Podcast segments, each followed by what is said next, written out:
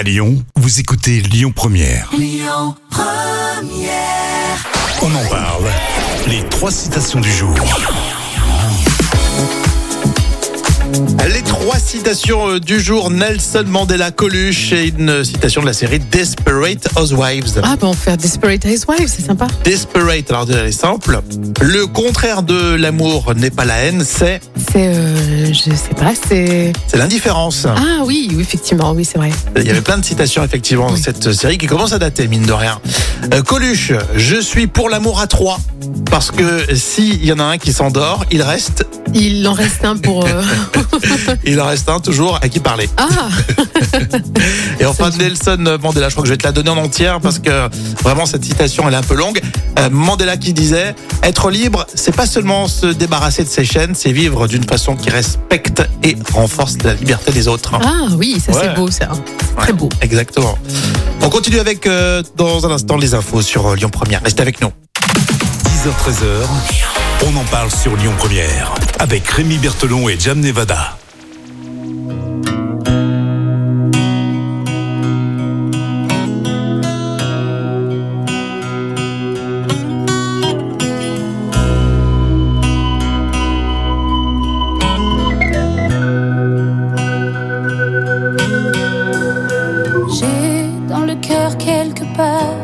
La mélancolie.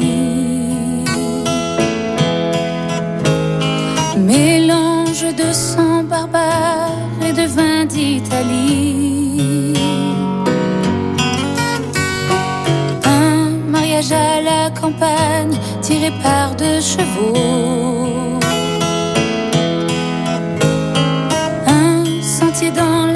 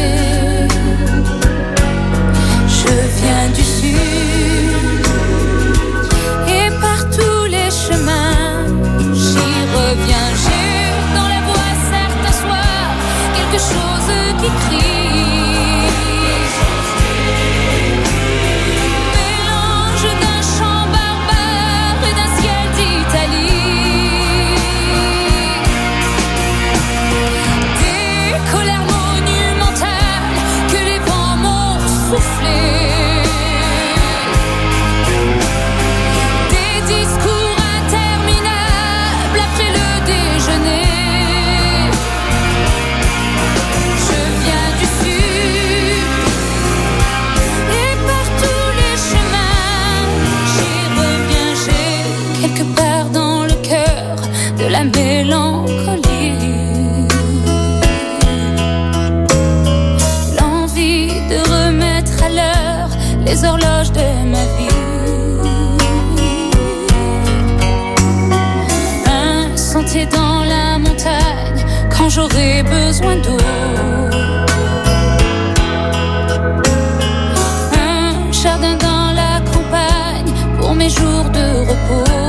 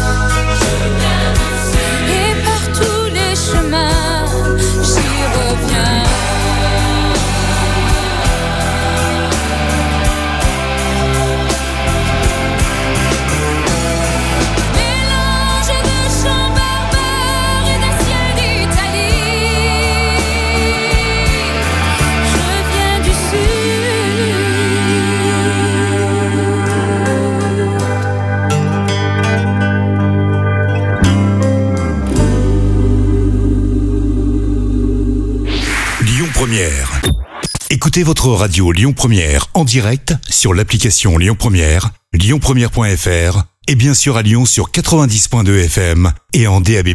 Lyon Première